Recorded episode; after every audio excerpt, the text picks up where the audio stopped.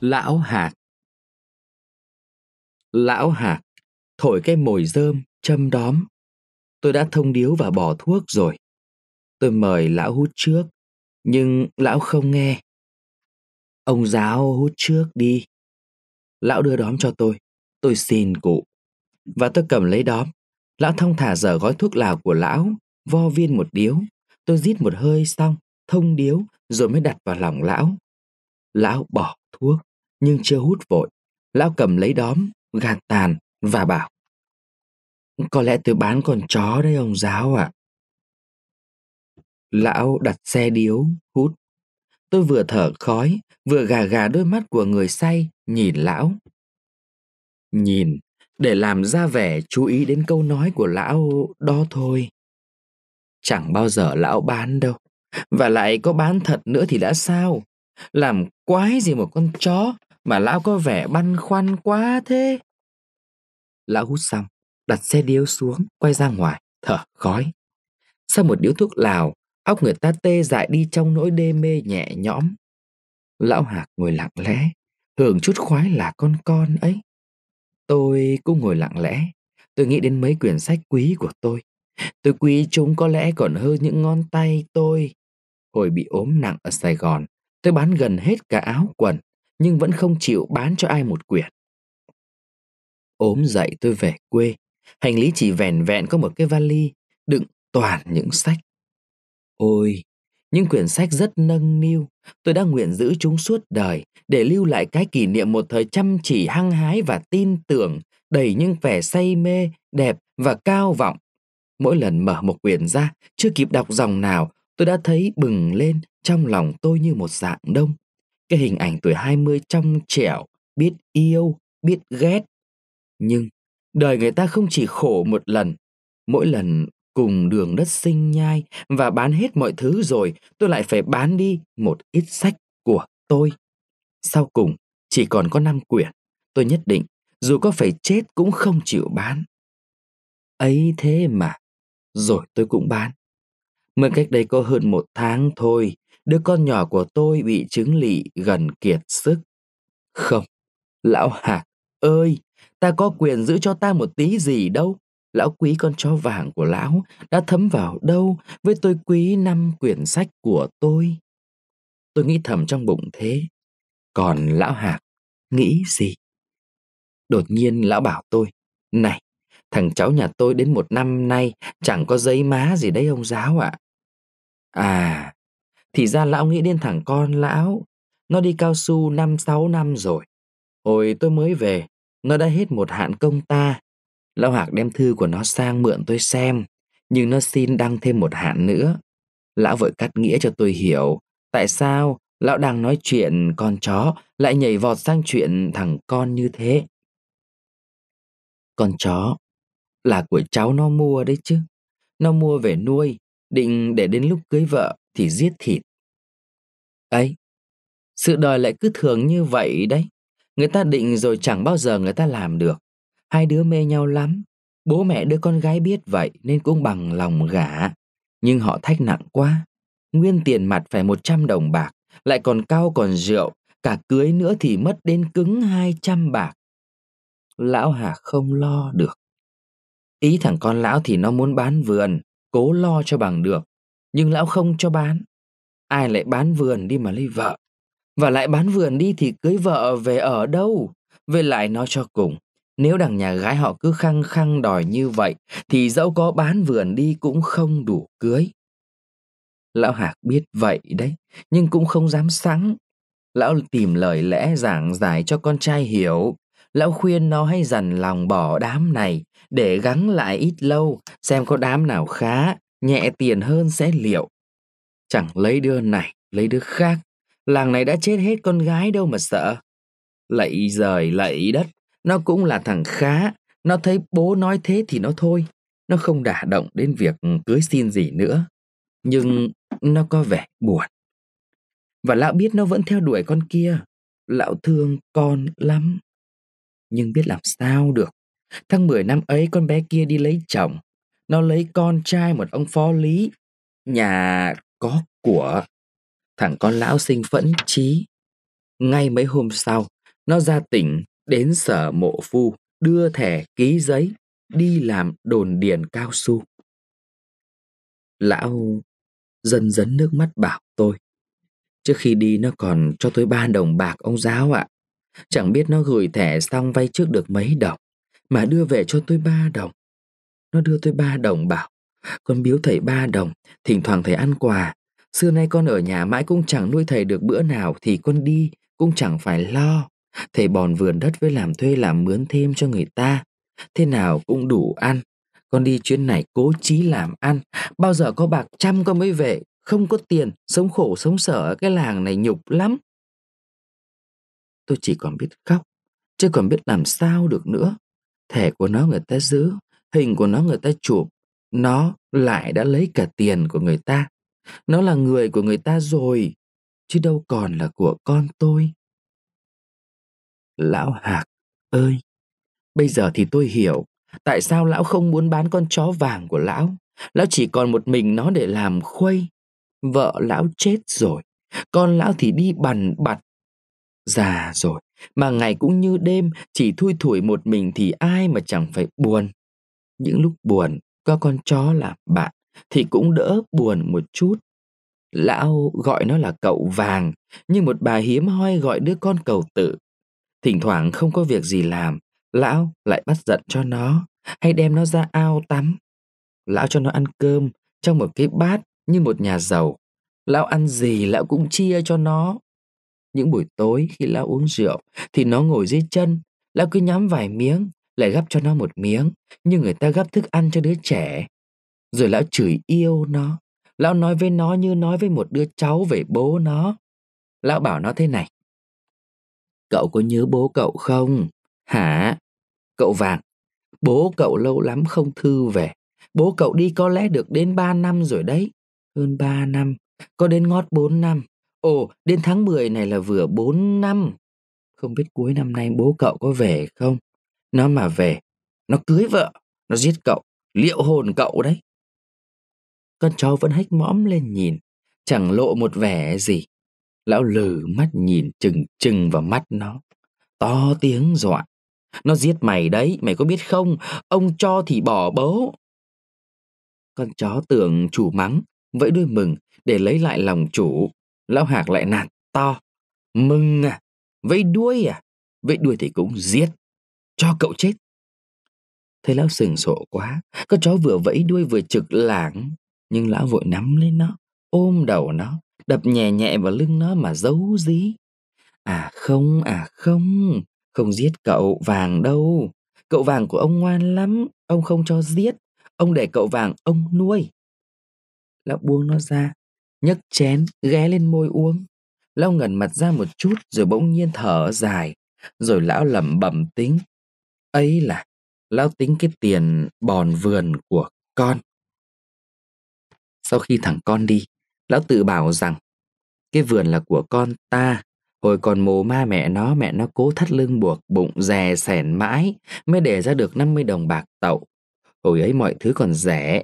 Của mẹ nó tậu thì nó hưởng, lớp trước nó đòi bán, ta không cho bán là ta có ý giữ cho nó, chứ có phải giữ ta ăn đâu. Nó không có tiền cưới vợ, vẫn chí bước ra đi.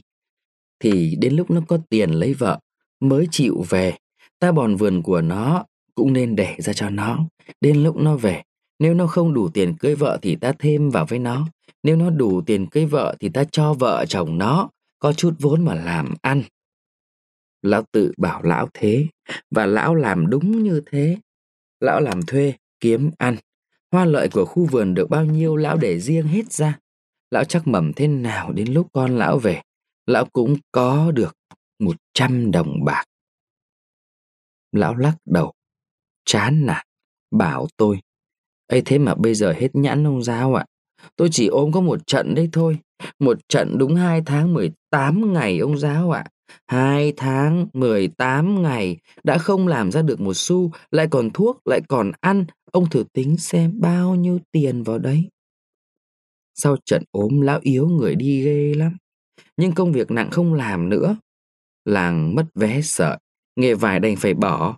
Đàn bà dỗi dãi nhiều, còn tí việc nhẹ nào họ tranh nhau làm mất. lão hà không có việc. Rồi lại bão, hoa màu phá sạch sành xanh. Từ ngày bão đến nay, vườn lão chưa có một tí gì bán. Gạo thì cứ kém mãi đi. Một lão với một con chó, mỗi ngày ba hào gạo, mà gia sự vẫn còn đói gieo đói dắt. Thì ra, cậu vàng, cậu ấy ăn khỏe hơn tôi ông giáo ạ. Mỗi ngày cậu ấy ăn thế, bỏ rẻ cũng mất hảo rưỡi, hai hảo đấy. Cứ mãi thế này tôi lấy tiền đâu mà nuôi. Mà cho cậu ấy ăn ít thì cậu ấy gầy, bán hụt tiền, có phải hoài không? Bây giờ cậu ấy béo trùng trục, mua đắt, người ta cũng thích. Lão ngắt một phút rồi tặc lưỡi. Thôi, bán phát đi, đỡ được đồng nào hay đồng ấy. Bây giờ tiêu một xu cũng là tiêu vào tiền của cháu. Tiêu lắm, chết nó. Tôi bây giờ có làm được gì đâu. Hôm sau, lão Hạc sang nhà tôi. Vừa thấy tôi lão đã báo ngay. Cậu vàng đi đời rồi ông giáo ạ. Cụ bán rồi. Bán rồi. Họ vừa bắt xong. Lão cố làm ra vui vẻ. Nhưng trông lão cười như mếu và đôi mắt lão ẩn ẩn nước. Tôi muốn ôm choàng lấy lão mà òa lên khóc. Bây giờ thì tôi không sót năm quyển sách của tôi quá như trước nữa. Tôi chỉ ái ngại cho lão Hạc. Tôi hỏi, cho có chuyện. Thế nó để cho bắt à? Mặt lão đột nhiên co rúm lại, nhưng vết nhăn xô lại với nhau ép cho nước mắt chảy ra. Cái đầu lão ngoẹo về một bên và cái miệng móm mém của lão mếu như con nít. Lão hu hu khóc. Khốn nạn, ông giáo ơi, nó có biết gì đâu, nó thấy tôi gọi thì chạy về vẫy đuôi mừng, tôi cho nó ăn cơm. Nó đang ăn thì thằng Mục nấp trong nhà, ngay đằng sau nó, tóm lấy hai cẳng sau nó dốc ngược lên. Cứ thế là thằng Mục với thằng Xiên, hai thằng chúng nó chỉ loay hoay một lúc là trói chặt cả bốn chân lại. Bây giờ cu cậu mới biết là cu cậu chết. Này, ông giáo ạ, à, cái giống nó cũng khôn, nó cứ làm im như nó trách tôi. Nó kêu ư ử, nhìn tôi như muốn bảo tôi rằng, à, lão già tệ lắm, tôi ăn ở với lão như thế mà lão xử với tôi thế này, thì ra tôi già bằng này tuổi đầu rồi, tôi còn đánh lừa một con chó. Nó không ngờ, tôi lỡ tâm, lừa nó. Tôi an ủi lão, cụ cứ tưởng thế đấy chứ nó chả hiểu đâu, và lại ai nuôi chó mà chả bán hay là giết. Ta giết thịt nó chính là hóa kiếp cho nó đấy, hóa kiếp cho nó làm kiếp khác. Lão chua chát bảo, ông giáo nói phải. Kiếp con chó là kiếp khổ thì ta hóa kiếp cho nó để nó làm kiếp người. May ra nó có sung sướng hơn một chút. Kiếp người như kiếp tôi chẳng hạn. Tôi bùi ngùi nhìn lão bảo, kiếp ai cũng thế thôi cụ ạ. À. Cụ tưởng tôi sung sướng hơn chăng? Thế không biết nếu kiếp người cũng khổ nốt thì ta làm kiếp gì cho sướng? Lão cười và ho sòng sọc. Tôi nắm lấy cái vai gầy của lão ôn tồn bảo. Chẳng kiếp gì sung sướng thật, nhưng có cái này là sung sướng. Bây giờ cụ ngồi xuống phản này chơi, tôi đi luộc mấy củ khoai lang, nấu một ấm nước chè tươi thật đặc. Ông con mình ăn khoai, uống nước chè, hút thuốc lào. Thế là sướng. Vâng, ông lão dạy, phải. Đối với chúng mình thì thế là sung sướng ông giáo ạ. À. Lão nói xong, lại cười đưa đà, tiếng cười gượng nhưng nghe đã hiền hậu lại. Tôi vui vẻ bảo. Thế là được chứ gì, vậy cụ ngồi xuống đây tôi đi luộc khoai nấu nước. Nói đùa thế chứ, ông giáo để khi khác. Việc gì còn phải chờ khi khác, không bao giờ nên hoãn cái sự sung sướng lại. Cụ cứ ngồi xuống đây, tôi làm nhanh lắm. Đã biết, nhưng tôi còn muốn nhờ ông một việc. Mặt lão nghiêm trang, việc gì thích cụ? Ông giáo để tôi nói, nó hơi dài dòng một tí. Vâng, để cụ nói. Nó thế này ông giáo ạ. Và lão kể. Lão kể nhỏ nhẹ và dài dòng thật. Nhưng đại khái có thể rút vào hai việc. Việc thứ nhất, lão thì già, con đi vắng, và lại nó cũng còn dại. Nếu không có người trông nom cho nó, thì khó mà giữ được vườn đất làm ăn ở làng này. Tôi là người nhiều chữ nghĩa, nhiều lý luận, người ta kiêng nể.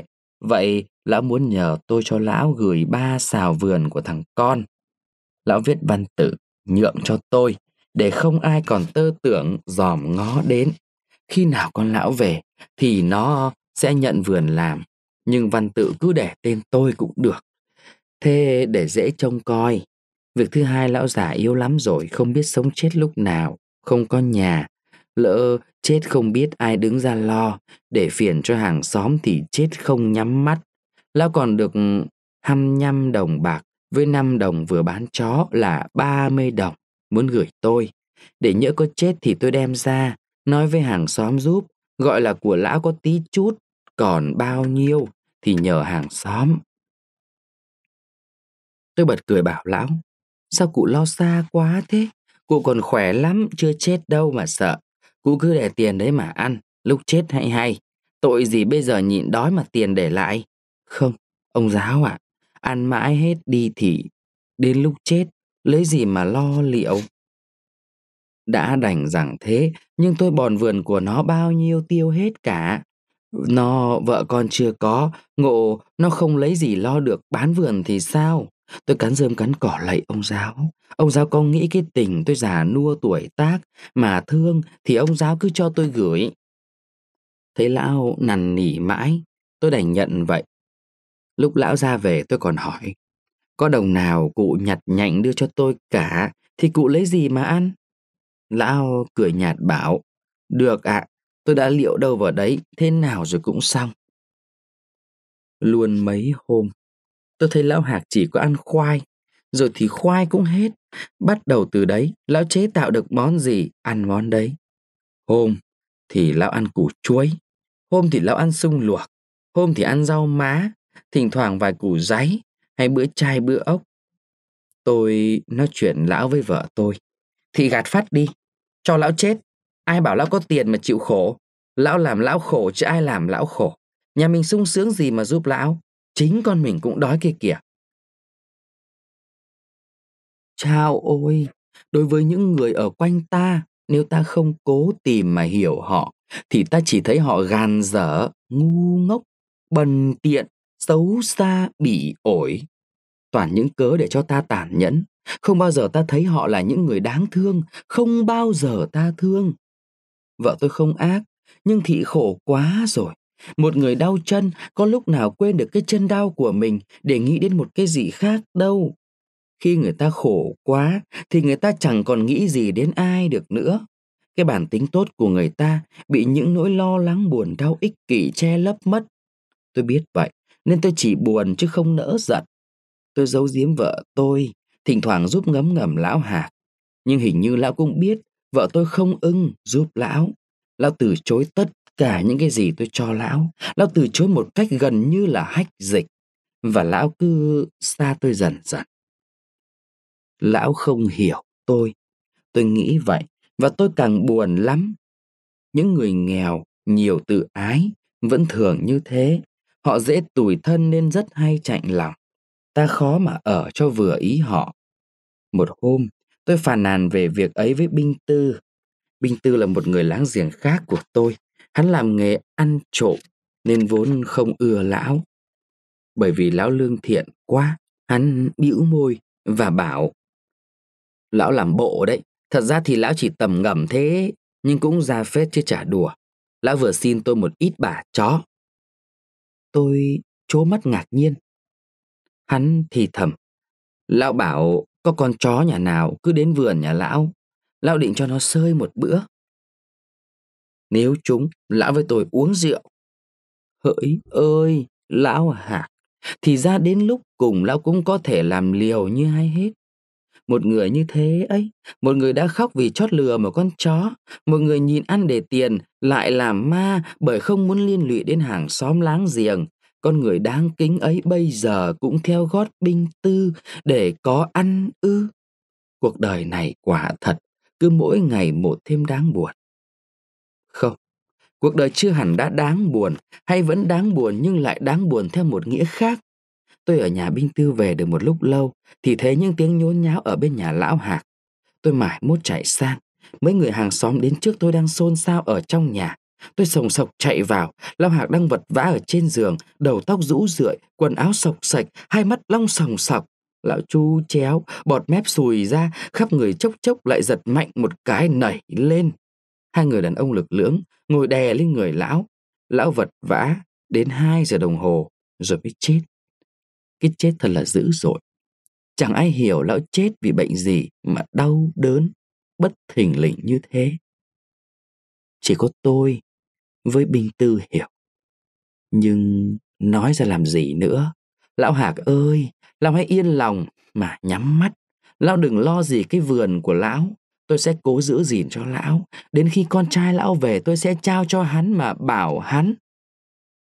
Đây là cái vườn mà ông cụ thân sinh ra anh đã cố để lại cho anh trọn vẹn. Cụ thà chết, chứ không chịu bán đi một sao. VTC nào